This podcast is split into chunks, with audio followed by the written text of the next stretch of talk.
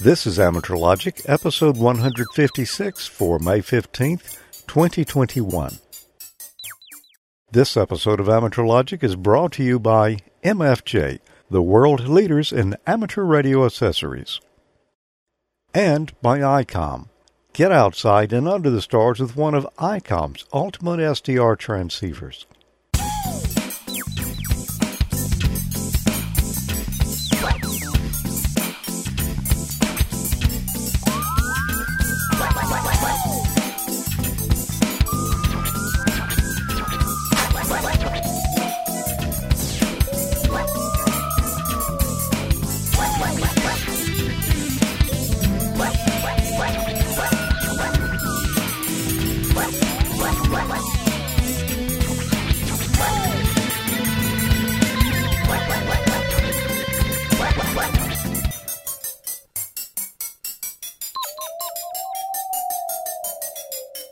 Good evening and welcome to another episode of Amateur Logic. I'm George. I'm Tommy.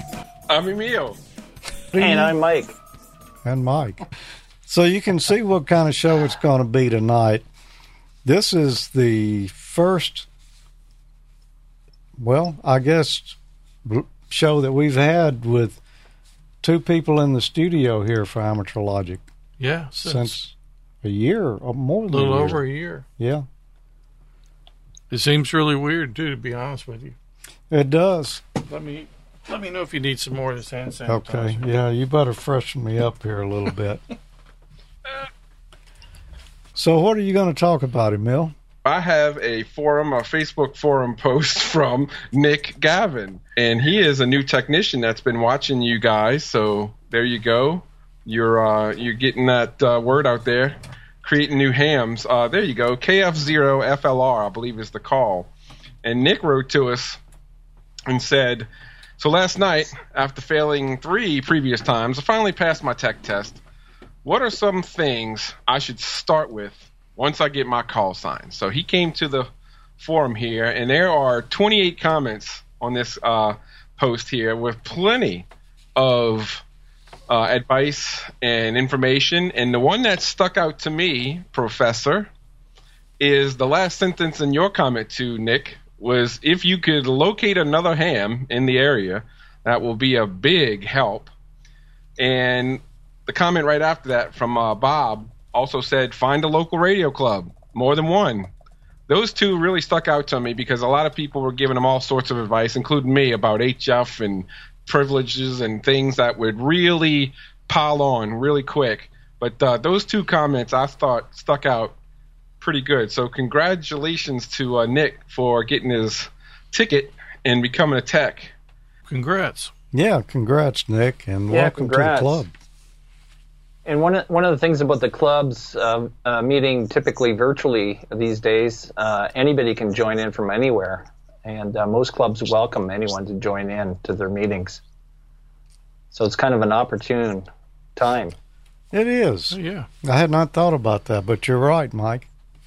Yeah, things. A lot of things have changed. I actually did a, a club meeting uh, over Zoom. Zoom. A while back. Yeah. Yeah. About a month and a half, maybe two months back.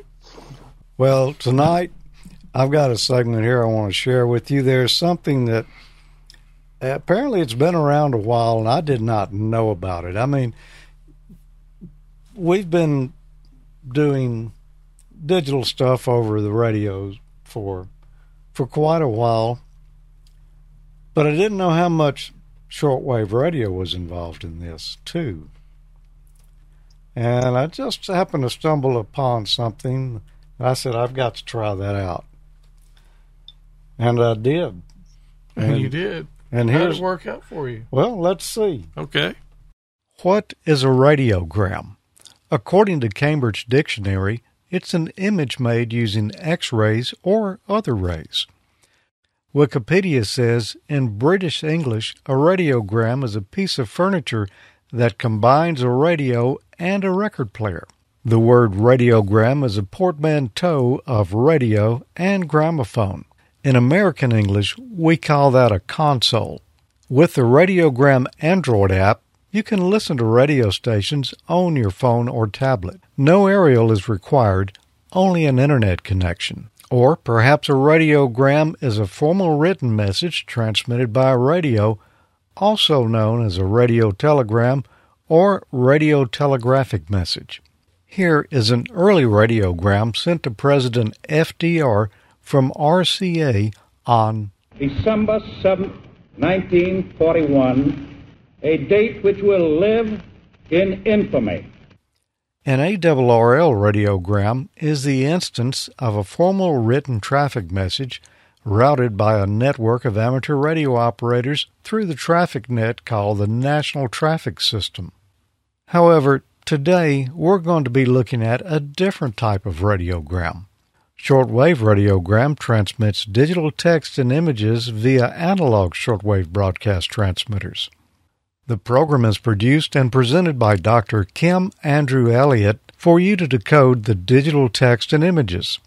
Most listeners choose FLDigi for a PC or the TIVAR app for Android devices. You can learn more about shortwave radiogram at swradiogram.net. There you will find a schedule of the times, dates, stations, and frequencies. I like to record the broadcast directly using my IC 7700. This gives me the option to record and try decoding as many times and with as many apps as I would like. I used FLDigi here with a Raspberry Pi 400. The first thing you need to do is select the mode that will be transmitted. That will change at different times on different weeks. The week I recorded here for demonstration, they were using MFSK32 and MFSK64 to do text, HTML, and images. Let's take a look at how this works. Program 195 of Shortwave Radiogram. I'm Kim Andrew Elliott in Arlington, Virginia, USA. On shortwave radiogram, we transmit digital text and images on an analog shortwave broadcast transmitter. For more information about our project, visit swradiogram.net. That's swradiogram.net. On today's program, text in MFSK32 and MFSK64, news about the discovery of the most distant quasar with powerful radio jets a story in HTML format about a car battery swapping system, and our images of the week. First, the program preview in MFSK 32. That's MFSK 32.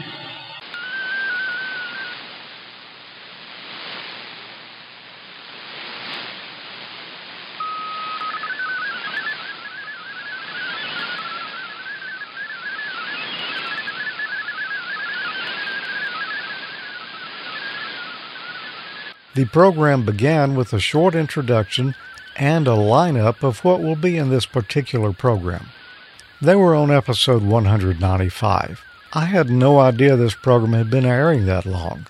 In this episode, they're presenting a story on the most distant quasar using MFSK 32. Then they switch to MFSK 64 and do a story on an automated battery swap station. It is formatted in HTML. Also in MFSK64 will be images of the week. Then they'll switch back to MFSK32 for the closing announcement.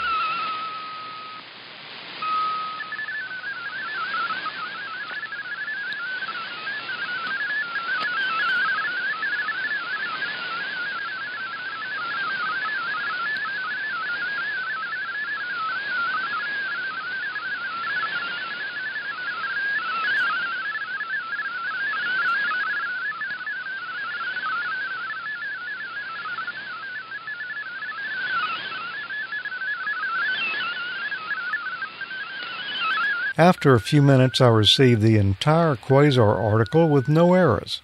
This was kind of surprising to me because the signal was fading in and out throughout the transmission.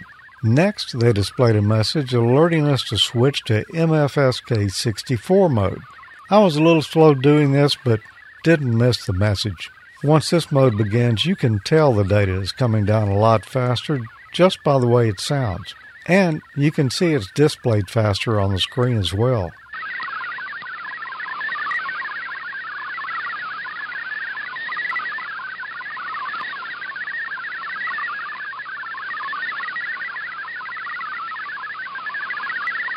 This message was delivered with HTML tags. That means we'll have a message suitable for viewing in a web browser.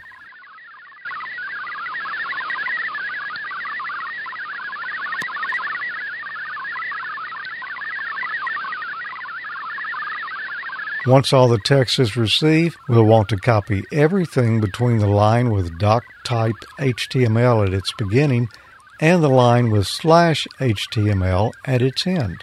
We'll place this into a text editor. You'll want to use a text editor like Notepad, not a word processor, because a word processor might strip out the HTML tags.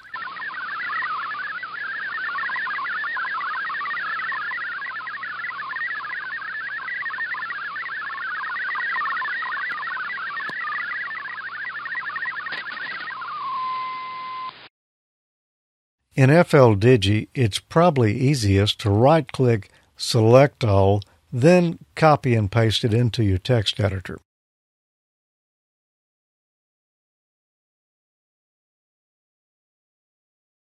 Once you've got it in your text editor, you can delete everything before the doc type tag and after the slash HTML tag.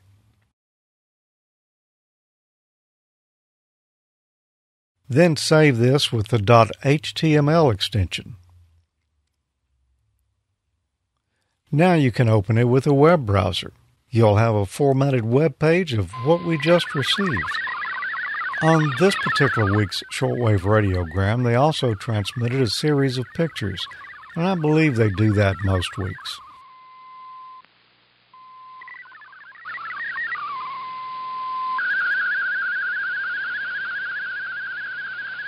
These are all lower resolution photos so that they'll transmit quicker. And I've speeded up the playback time here because of time constraints.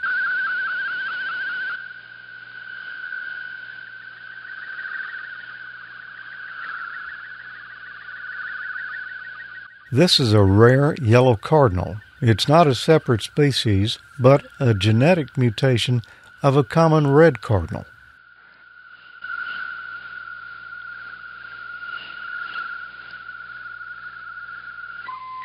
There were several other images sent, like this winner of the Black and White Minimalist Photography Award. This lava lake in the Democratic Republic of Congo, this pair of hooters, a picture of a boat on the River Orwell in England, a riverside in Inverness, Scotland under a full moon. You can see the signal fade near the middle of the transmission of the image. Sundown in Scotland, and the painting of the week from 1904, A Girl Resting Against a Haystack. If you're looking for fun radioactivity, you might want to check out Shortwave Radiogram by going to swradiogram.net. There you'll find all the details as well as what's going to be in the next show and where and when to tune in. This was a lot of fun, and I'm definitely going to do it again.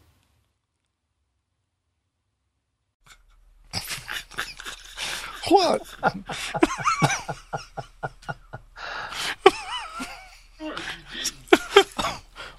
oh, yes, you what, did. What did you see in the picture? I don't know. yeah. I don't know, man. I was just, you know, sitting How'd you there. do it with a straight face? Because you didn't even crack up when you said it. You didn't see my face. That was True. I did it like ten takes, and that's the one I didn't. And I was cracking up a couple episodes ago when you said nice rack. Yeah. well, and it was, and and that was actually a pair of owls there that we just Yeah. saw for those watching on the Can't or argue with that. listening. Without those not watching Yeah. the video. Yeah, But- it's nice owls. Actually, maybe we should put the T-shirts in the uh, in the in the swag shop with the two owls on them. Yeah. We'll make them orange. that was funny. Well, that was a lot of fun, and you know, all those those they only did MFSK thirty two and sixty four, Uh huh. but you can do those modes on ham radio. Oh yeah. yeah, it was pretty cool. I- I Yeah. That was really it cool. Yeah. And Who do you think their target audience is for for that kind of decoding? um, short Do you think shortwave. the average uh, shortwave listener is uh, decoding those uh, radiograms? I think it's possible, you know, because you know anyone listening to shortwave, maybe they're um, part of it is the experience, and if they've got a computer, the software is uh, cost compliant. So, I, I think yeah, anybody, whether you're a ham or not, you might want to check that out. You know that that was fun stuff, and That is really cool. yeah, I didn't know it existed either. yeah. You're right, George. How long do you think they've been doing that for? Because um, I know my uh, World Radio uh, TV handbook is a, a little out of date, but uh, there was nothing like that in, in the edition that I have. Uh, that was episode 195, and they do it, I believe, once a week. So, uh, Oh wow, a couple ago. years then. yeah, They not always send it in an HTML format, um, but you know, there's there's plenty of different things they're doing there, and yeah, you just got to follow them. I think they have a either a Facebook or, a, or their own website for them where they tell you what they're going to do in advance. they do. And yeah, you'll know what's going to happen. And if you know the mode they start out with, they post everything else there. I've been looking for a used vehicle, and I think you found something that Yeah. might suit the bill. Well, I got a actually I got a PSA from my friend Scott Walsh. She posted it in uh, Facebook. It says how to kidnap a radio amateur, but if you're a ham and you find yourself down by the river and uh, you see a van that says free ham radios, you may want to stay away from it. It's a van down by the river. Yeah. That's my best Chris Farley voice. I need to work on it. Those skits were great. yeah. But anyway, I thought that was pretty funny. We got a lot more to go. We're going to take a quick break. We'll be right back. Don't go away. Do you need an HF antenna choice that's compact yet efficient? Then check out the new MFJ 1835 Cobweb antenna. It's a five band, one half wave antenna that's perfect for restricted spaces or portable operation. This cobweb antenna design is five one half wave open loop wire antennas in one covering 20, 17, 15, 12, and 10 meters, and it handles up to 300 watts. The sky gray fiberglass spreaders and nearly invisible wire elements blend in with your surroundings while standing tough against nasty weather. The MFJ 1835 is horizontally polarized for less local noise pickup, plus it gives you solid gain over vertical antennas, up to 5 dBi gain for working DX easily, even at QRP power levels. There's no need for ground radials with this antenna. Connect your coax to the SO239 feed point and you'll get low SWR with MFJ's exclusive Spider Match broadband network.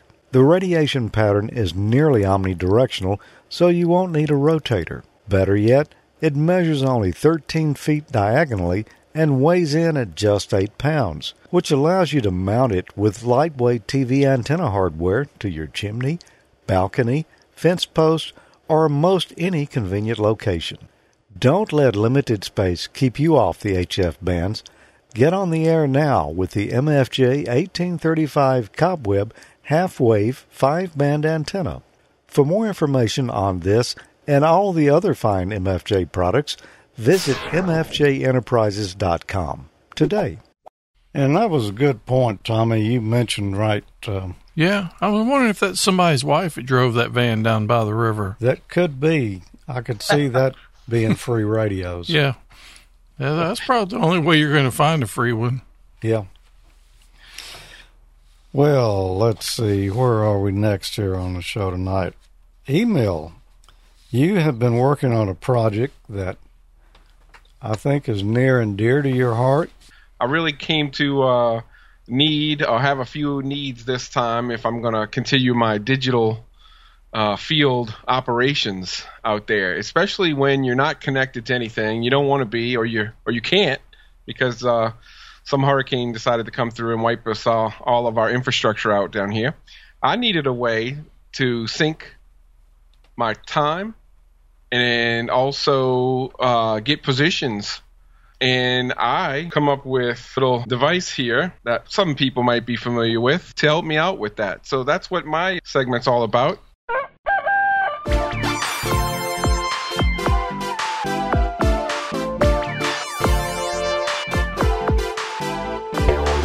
Hello, George, Tommy, Mike, Amateur Logic TV viewers. Today, I'm going to show you a cheap solution for setting the time on a laptop as well as getting GPS positions to send through the WinLink system or maybe other applications you might have when you're not connected to anything and getting that information out there. The device in question I'm going to be talking about is the the GPS GLONASS U-Blox 7 GPS dongle. And this device, which is about $15, available on Amazon or other places, it is a cheap solution that can set your time. In this case, I'm going to use it with the WinLink system on Windows 10, but it does work with Raspberry Pis. I've actually tested it out with my Pi Star image as well. So it works on the COM port. It's plugged in right now. I'll go ahead and show you that. Device Manager. So here it is as a COM port. In my case, COM 3. So I'm going to go ahead and open up WinLink Express and show you how you would go about using that uh, USB GPS dongle. Under the settings menu, there's a GPS position and reports item in the WinLink Express software. And when you pick that, you would pick the COM port in question. In my case, the GPS baud rate that it communicates on is 9600 baud. And here you can see it's communicating data constantly, every second, basically, to the computer via that COM port. So if I click the Use GPS button and Use Current Time button here, I'm going to have a position with time ready to go. So if I hit Post Report, it goes ahead and it puts in my outbox that message, which I can then in turn send via a local packet system that we have here. Go ahead and um, pick one. My uh, in my case, it's a K5 PRC-10 Digipeater or WinLink Gateway off of a Digipeater that we have here in Slidell pretty high up there, 600 feet, and that nickname is SIL. So if I go ahead and hit start, you'll hear this conversation taking place. It's connected up to the Pearl River County WinLink Gateway.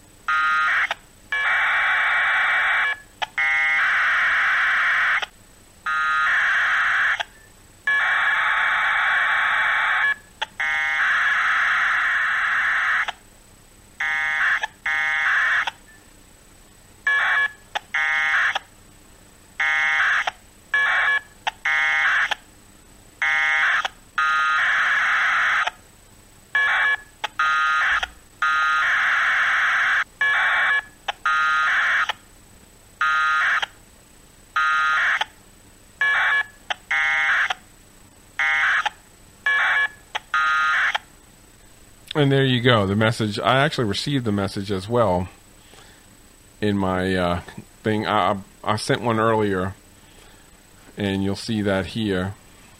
And it's probably a duplicate packet. I've sent one recently, so.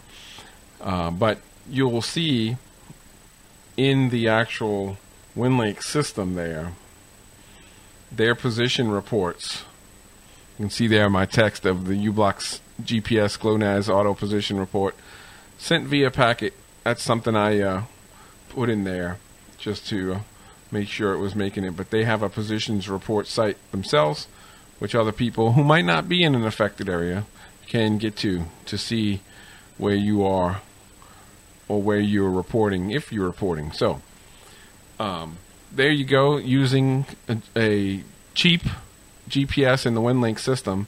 In my case, we, we have packet gateways. Of course, you can use any of the others to do the same thing. Uh, HF gateways, um, the Telnet gateways.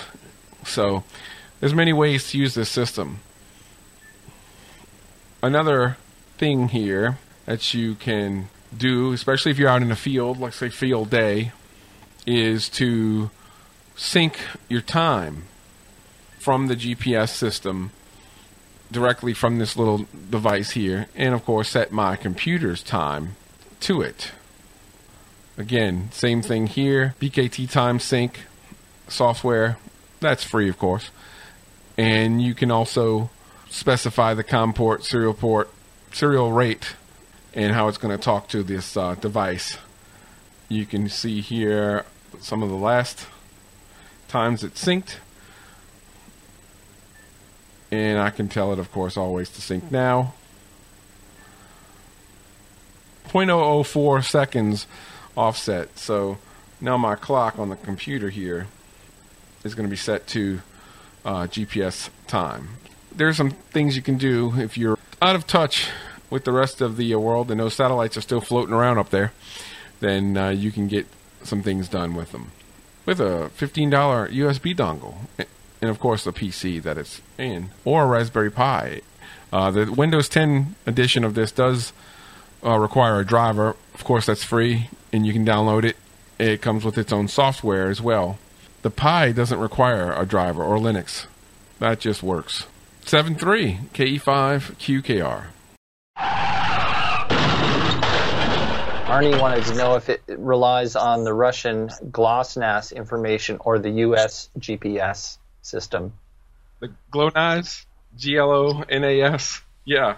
Um, so it'll use it'll use so it comes with a software that you can configure the thing with, uh, and you, you can basically tell it what you want it to do. Uh, I've noticed that inside it takes about 45 seconds to sync to sync up, um, and that's from inside the house. But it's uh, it'll it'll it does pretty good. I was surprised that it works inside. So yeah, both. Yes, all D, all of the above, and we know with the digital modes, you know how important it is to get some of these modes uh, within a second of accuracy, mm-hmm. right? So yeah. you kind of have to. Uh, you need something while out there in the field. So I thought I would give this a try, and it just worked. Nice, cool. and I just figured out how to do it for nothing by using my old Garmin GPS 2 Plus that has a, a NMEA serial output on it. You mean Repo Claus hasn't come to claim that yet? Not yet.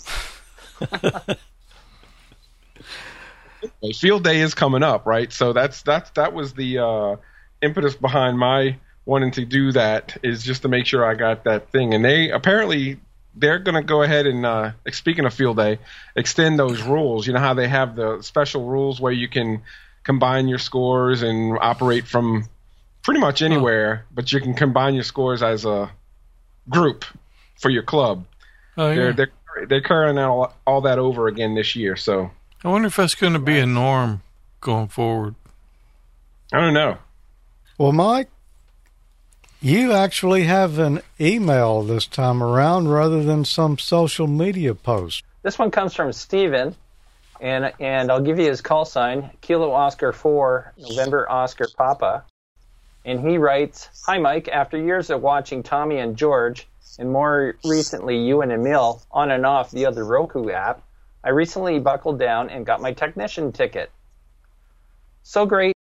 My first contact, you were in control at the time, could combine amateur logic and one of my favorite TV shows, Last Man Standing. Echolink is great. I need to get my general so I can play for real next time. You guys do a great job, and thanks for bringing me into the hobby. Steve.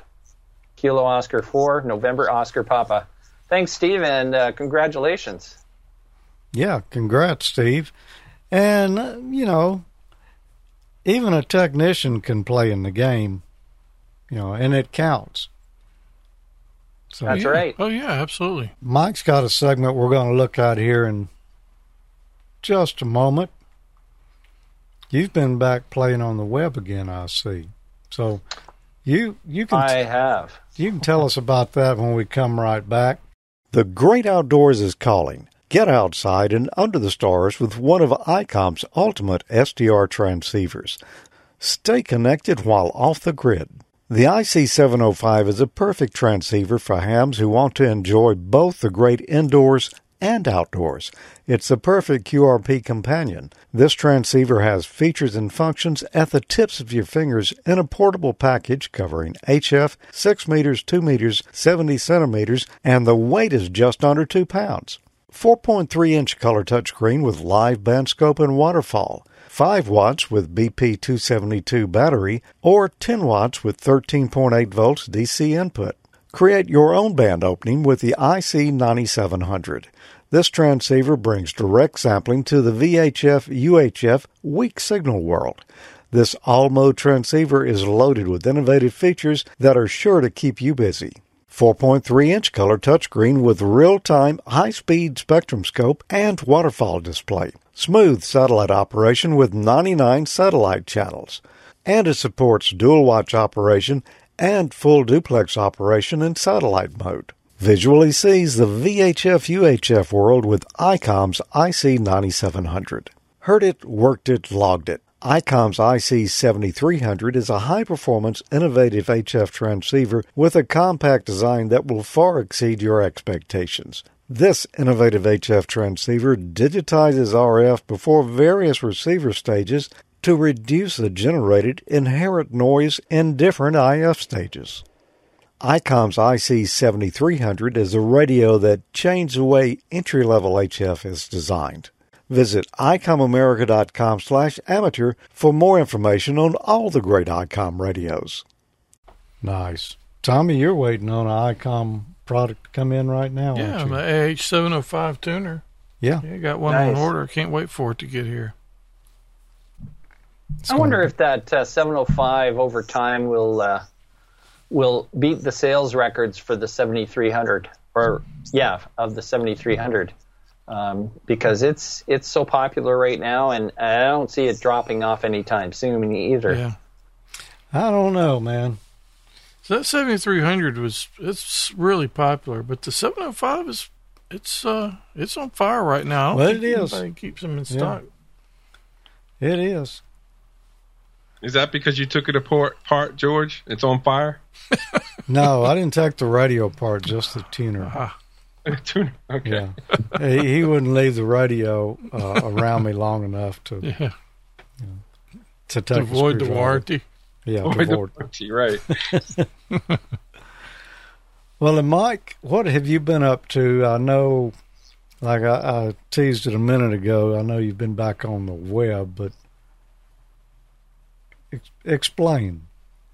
Well, Yes, I'm about a year ago, I talked about I did it was more of a live kind of demo, and I probably should have did the same thing because I ran into some technical difficulties uh, with it. But uh, anyway, long story short, a fellow by the name of Jacob took over the Open Web RX project from another fellow ham. I think was based in uh, Hungary.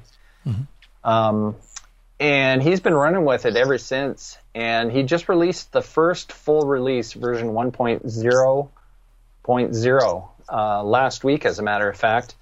And uh, it's it's pretty exciting because a lot of the uh, kind of things that uh, a lot of the users found difficult uh, setting up their SDR radios with it had to do with the fact that you had to um, edit uh, actual text files or configuration files manually. And it was a bit of a, a trial and error process uh, because at the time there wasn't a lot of documentation and unless you really knew what you were doing um, you could things could go wrong pretty quickly. Um, but now what he's done is he's created a GUI interface for the configuration and he's made it uh, kind of a complete package. So there's kind of kind of no reason why anybody with uh, an SDR radio, such as a SDR dongle or a SDR Play uh, and a Raspberry Pi, shouldn't be able to uh, to get it up and running now.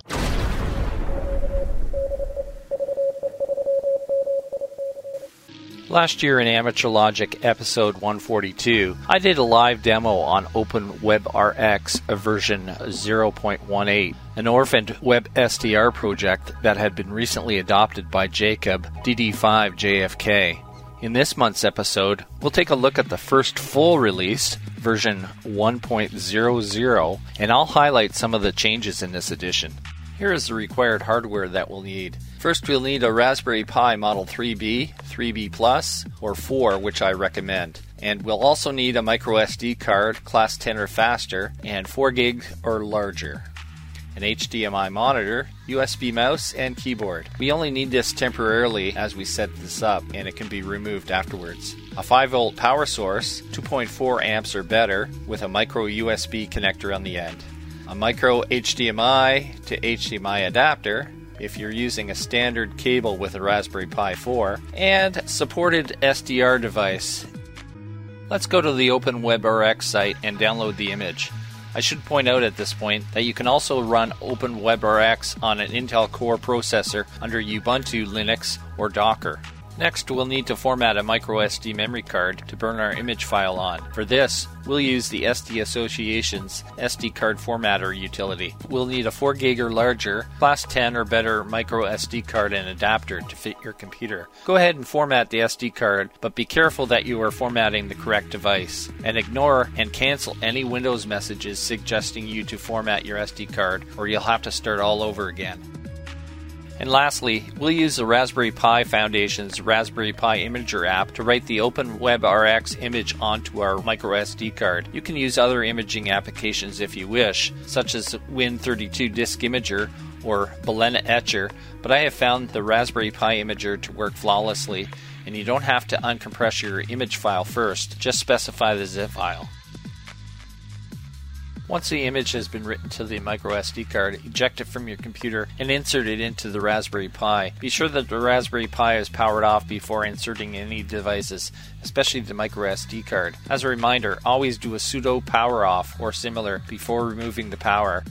With your freshly burned microSD card inserted, HDMI monitor, USB mouse, and keyboard connected, Go ahead and apply power to your Raspberry Pi. Within a few seconds, you should be seeing Linux commands scrolling down the screen as the operating system is loading. The code line should eventually stop and leave you at a command prompt. The default username and password is a standard Pi and Raspberry. Log in with these credentials and you should arrive at the Pi at OpenWebRX command prompt. We need to take care of a few things first, such as setting up your Raspberry Pi for Wi Fi access if you're not using the wired Ethernet connection, regional settings such as location, time zone, language, and keyboard layout, and also I recommend enabling SSH so that you can manage your Raspberry Pi remotely and lose the HDMI monitor, mouse, and keyboard. The command for this is sudo raspi-config. Go ahead and set up the following settings. I won't go into detail here, as there is lots of information on the Raspberry Pi Foundation's website and other sites. Google is your best friend here. For security reasons, Jacob has chosen not to enable a default user account, so you'll need to create one first in order to change settings, etc. You do this at the command line, so before you take away the HDMI monitor, mouse, and keyboard, create your user accounts first like this. Okay, let's fire up your web browser and navigate to OpenWebRX. That URL should immediately bring you to a screen similar to this. If I click on the drop down list here, you can tell that I have two devices that are currently connected to my uh, uh, Raspberry Pi 4 that's uh, running OpenWebRX. So I have an RTL SDR dongle and I also have an SDR Play, and you can see I've got uh, several. Uh, these are defaults, by the way. Uh, some of these uh, band segments have been pre configured, and uh, we'll get into that in a minute. Unfortunately, I can't let you listen to the audio, but it will decode all the various digital modes, including the new M17, which is a new feature on this version. Um, but unfortunately, my screen capture software, uh, for some reason, is conflicting with the audio coming out of OpenWebRX, and I'm not able to record it. One other thing I should mention is these are uh, pre configured uh, bookmarks, or you can configure your own bookmark just by clicking the little bookmark symbol down here. You can give it a name, and it will actually use the current frequency that you're tuned in on um, and sets the mode up as well.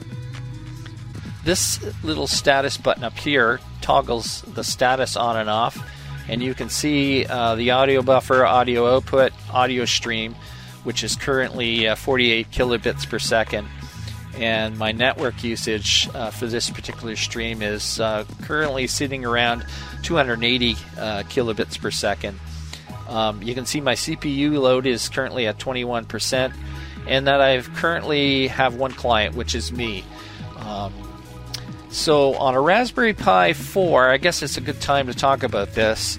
Raspberry Pi 4, I haven't done any extensive testing as as this new version has only been out for oh, it only came out last week, so I haven't done too much testing. But based on my my current utilization with one client, um, I estimate that I could probably support uh, three users at one time on the on this Raspberry Pi 4.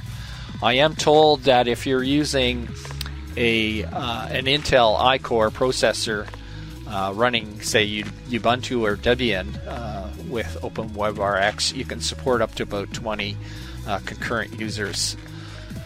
Uh, okay, so that's the status, and if you click on the log button, uh, it will bring up a little bit of information about the about the developer himself, Jacob, DD5K JFK and uh, there's a hot link here to the OpenWebRX homepage and the Groups IO mailing list. And if I click on receiver here, that just toggles my my receiver box on and off. And if I click on map, it will show me a Google map of my location. Let's go back and let's click on settings. And this is really the exciting part of uh, OpenWebRX uh, 1.0. Uh, because uh, prior to this release, there was no uh, actual interface, and you had to actually modify or edit a text file for all your devices and uh, the appropriate band segments. And, and keep in mind, an SDR device can only um, manage a small slice of what it's capable of receiving at one time. So you have to create various uh, I guess you could call them band segments for each device. Um, and of course, that's going to vary uh, depending on what your device is and what its capabilities are. So, um, this box here, uh, if you remember, we created uh, a user account. I created VE3MIC, and I'm just going to enter in a password here and click the login button. Okay, here's the main settings menu. And uh, this is where you're going to do your initial setup. So I recommend after you've uh, done your initial setup that we talked about in the video earlier, uh, you're going to go here to the settings and you're going to want to set up, uh, first of all, your general settings. And you can see it's got your basic uh, information, your location, um, details about the, the actual site of where the receiver is located, uh, elevation in meters above sea level. Um, you can put in a, uh, an email address here, which is handy if you want to have people contact you. You can put an email address in there, your uh, longitude, latitude in decimal degrees. Uh, you can put a photo in here, and here's a nice photo of, of the bay uh, in the area that I live. Um, and you can actually uh, change your avatar image as well. The maximum number of, of current clients that uh, that uh, you want to permit uh, to be connected to your OpenWebRX uh, node. And currently, I have mine set at three. Um, there's a lot of a lot of stuff here you probably don't want to change. Just go with the defaults unless you really know what you're doing. This is where you set your tuning precision, and you can set all the way down to one hertz if you like. Let's just have a look at some of the other settings here. And we're going to go back to the main menu And this is where you specify your devices and profiles. And you can see that I have an RTL SDR dongle, and there's two profiles that are currently set up for that. And my SDR Play, which has five profiles. And um, you can add new devices by clicking on this box here. Uh, we talked about bookmarks earlier. If I had uh, bookmarks that I created, I can edit them here. And I think, yes, you can even import uh, personal bookmarks as well. So uh, you can add new bookmarks as well as delete them from here. This is getting more into the meat and potatoes. And again, unless you really know what you're doing, I don't recommend you change any of these settings until you get more accustomed to using uh, OpenWebRx. Uh, one thing you want to change, uh, though, is uh, we talked about this on, on the most recent uh, segment of Ham College. We talked about pre-emphasis and de-emphasis, and and it's going to be defaulted to 50 because uh, the developer being in Europe, um, they're using uh, 50 microseconds over in Europe as opposed to uh, North America, which uses 75 microseconds. So you can go ahead and change this one, but I recommend you uh, you leave the rest alone for now until you get accustomed to knowing what you're doing with it. Um, this is of interest to those people who are into spotting. Uh, you can set it up so that uh, it reports uh, stations that it's heard.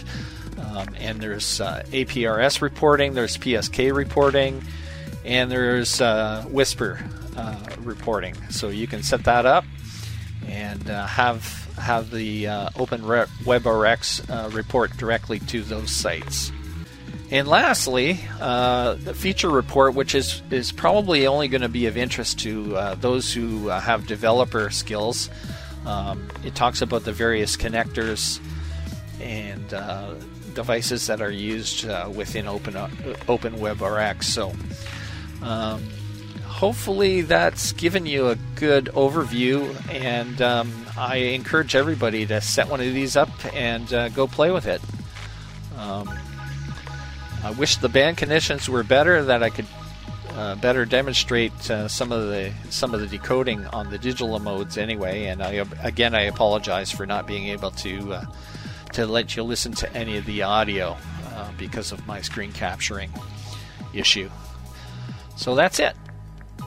I've only scratched the surface today on OpenWebRx 1.0, but I hope that I have provided you with enough information to get your own web enabled SDR receiver node up and running. Jacob has been working extensively on this project and strives to keep everything up to date on his OpenWebRx GitHub site, including the documentation. I also recommend that you sign up for the OpenWebRx groups.io group for help and information. I've also listed all of the necessary links in the show notes. 7 3 from VE3MIC. That project has come a long way.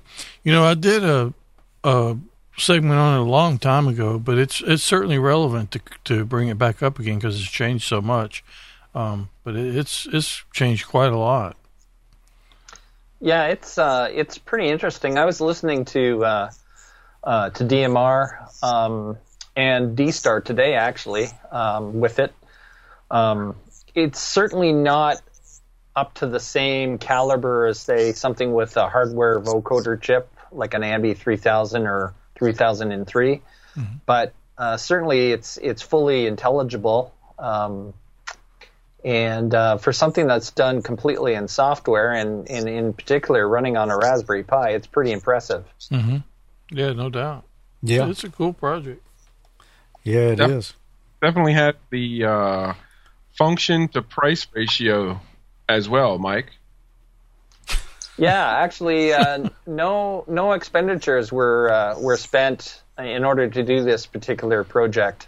You're, you're, probably familiar with the Kiwi SDRs that folks have uh, made accessible over the internet. You could do the same thing with OpenWebRx as well. I myself have an email tonight. Say it isn't so. It is so.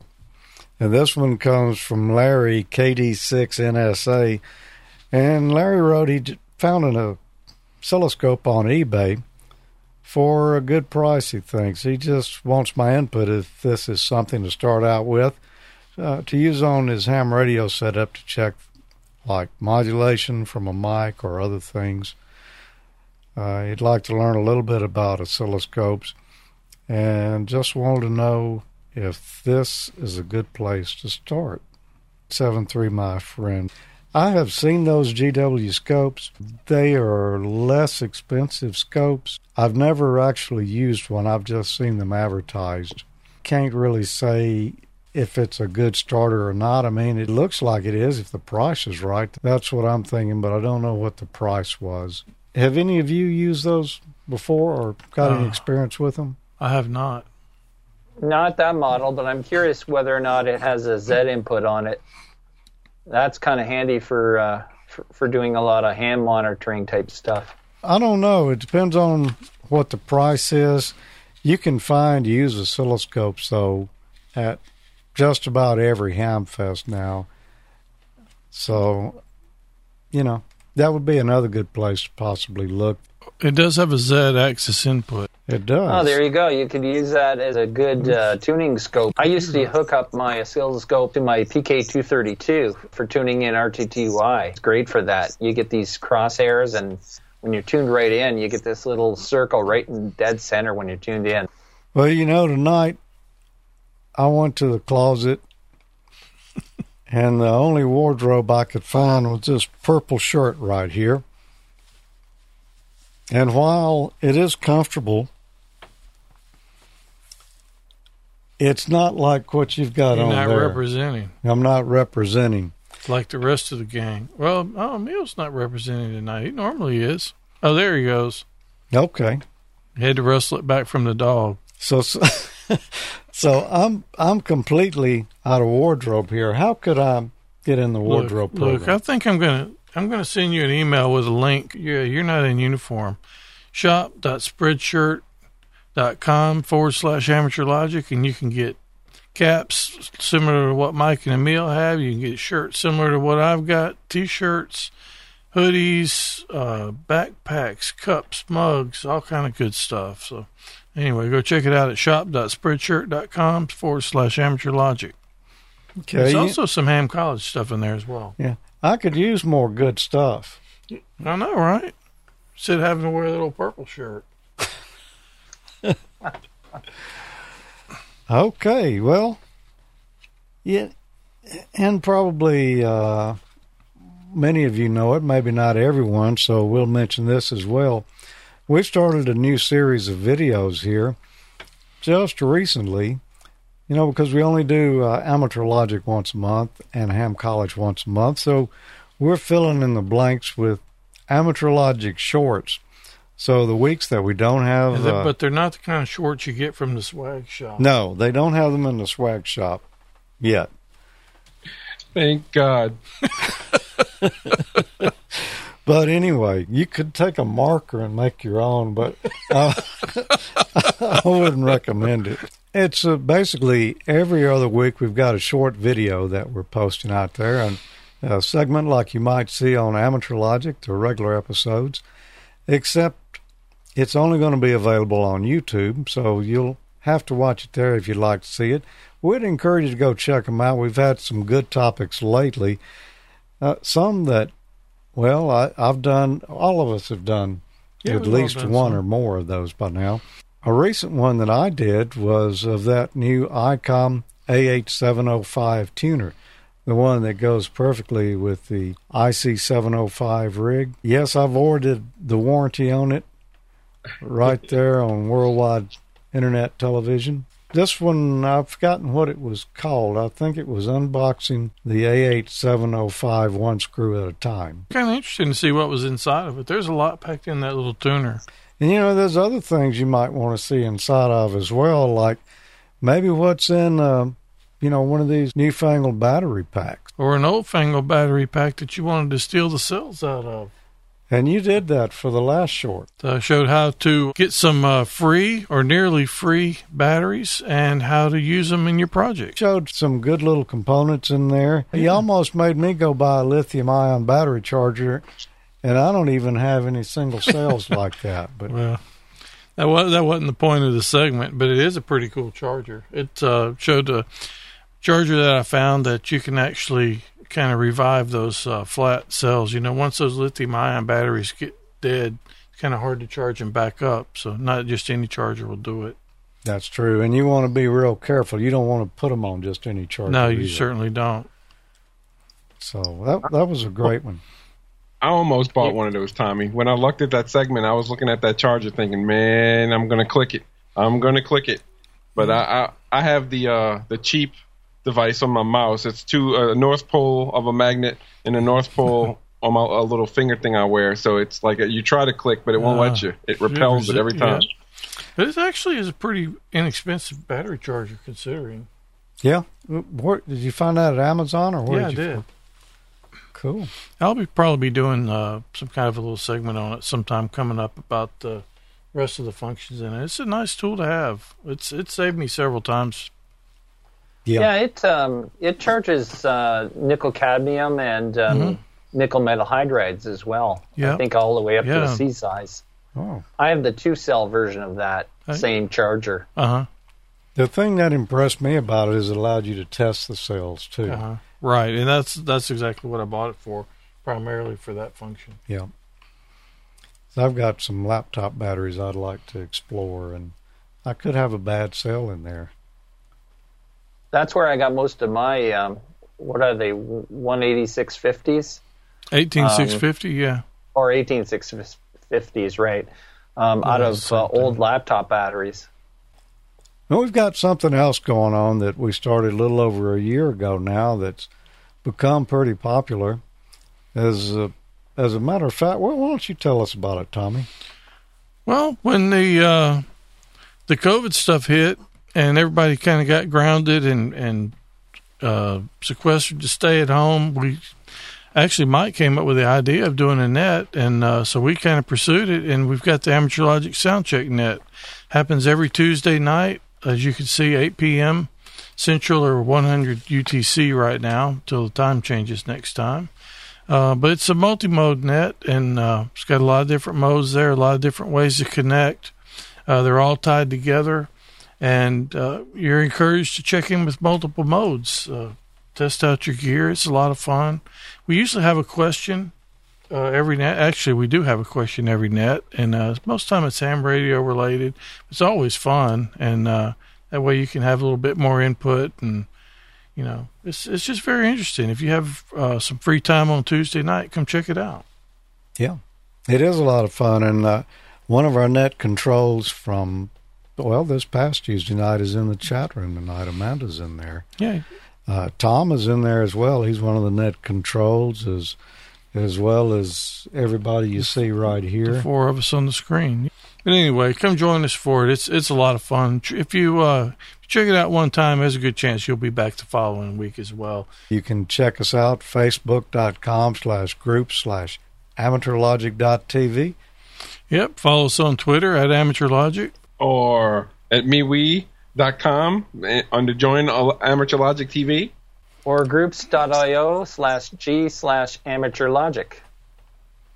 So So You there know. you have it. Yeah, check in uh, one or more of those. We always post when the next episode will be shot live in case you'd like to check out the live stream. And one other thing you might want to check in if you want to know what was in each episode and what links go with the particular segments in there. The best place to do that is the amateurlogic.tv wiki, amateurlogic.tv slash wiki. So with that, I think we've got another one almost in the can or in the tanker, however you want to look at it. Um, and we'll be back uh, around the 15th of next month. We'll have another Ham College coming up at the end of this month. And guess what? Next week, well, it'll be an Amateur Logic short. Yeah, so be sure and go subscribe to the YouTube channel so you don't miss those shorts. Yeah. So before we get out of here, Tommy, any final thoughts for tonight?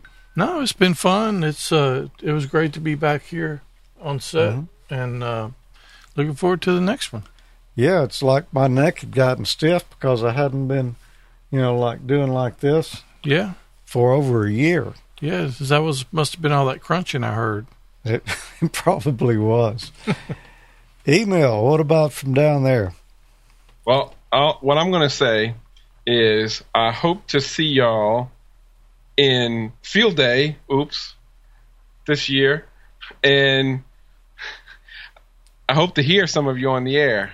And I'll be out there with my little uh, dongle, setting the time and doing some digital and other modes. We're going to try to hit some of those points this year out in the fields. So we got a little time before then, but I uh, figured I'd just throw it out there. Okay. So whether or not you make any contacts, you will be punctual. Yes. Okay. Mike, what about up there? Is the snow gone now? And what's uh, the snow's like? all gone, and I actually uh, mowed the lawn for the first time this year uh, on uh, last weekend, and um, I do I do have a, a, project that's underway. It's it's not ham related, but it's kind of interesting. Um, I'm converting a couple of bikes into e-bikes. So oh. uh, if you don't hear from me, um, you know, in the next few days, then something went terribly wrong. yeah, uh, I would think you want to make sure you use the right charger for that. Yeah, for sure. Um, it's usually the RC guys, I think, that um, that have the mishaps because they're ordering cells as opposed to actual battery packs.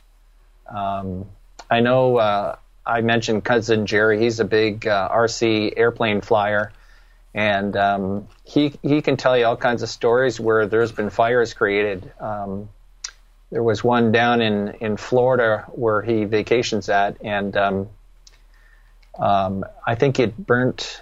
It, it started in the garage, and they were out of the house for a year over that fire. And there was one up my way uh, same same idea where uh, a battery was left unattended being yeah, charged. Yeah, and, that's those uh, lipos. They, those lipos they can be kind of unstable. You got to use soap. He, he, cousin Jerry gave me a good uh, tip though. Uh, he says when you charge those things, uh, put them in a clay pot. Yeah, they also make a charging bag for them that, that you yeah. can put them in. Yeah, I saw I saw one of those uh, for sale. It, it came in a pop up, but I was a little leery about a fabric bag being kind of fireproof, and mm. if it was fireproof, how much asbestos was in it. Yeah. So, either way, I think it's yeah. a lose lose situation. I think I'll go with the, the clay pot. It's it's more com compliant anyway. Yeah, yeah, yeah it's a good idea. And uh, make sure you're using the, a proper charger for those. I mean, yeah, you, and the proper rate. Yeah, you can't just go throwing voltage from a power supply. in it. Another big thing is don't leave them fully charged and store them like that. You need to run them down to about fifty percent before you put them up. Really? Yeah. Yeah, they're they're they're the highest maintenance battery. Like people used to complain about the memory effect with NiCad batteries, but I'll tell you, lipos they require so much more attention. There- yeah, there's no memory. There's no memory with them, but you do have to be kind of careful with them. And Yeah, uh, for sure. like most of your chargers, like the ones for my drones uh, that use those, uh, have a uh, a storage mode. So if you don't use them, you can put them on back on the charger and put it in storage, and it'll trickle it down to the right voltage, and then you can put it away. Yeah. Well, I think that's going to do it for this episode. It's been fun being with everyone tonight, and uh, go check out those shorts as well, and Ham College. You mean these shorts? No, not no. Keep keep those under the table there. That's uh, too much information.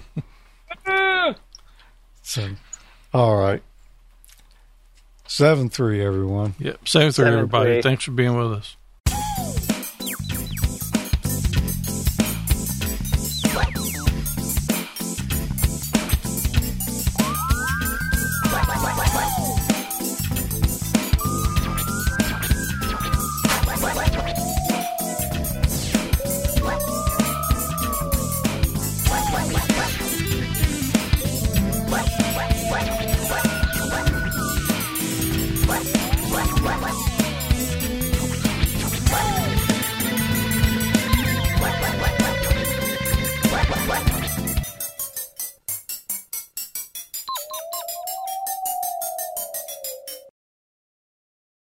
Emil, you're mighty quiet.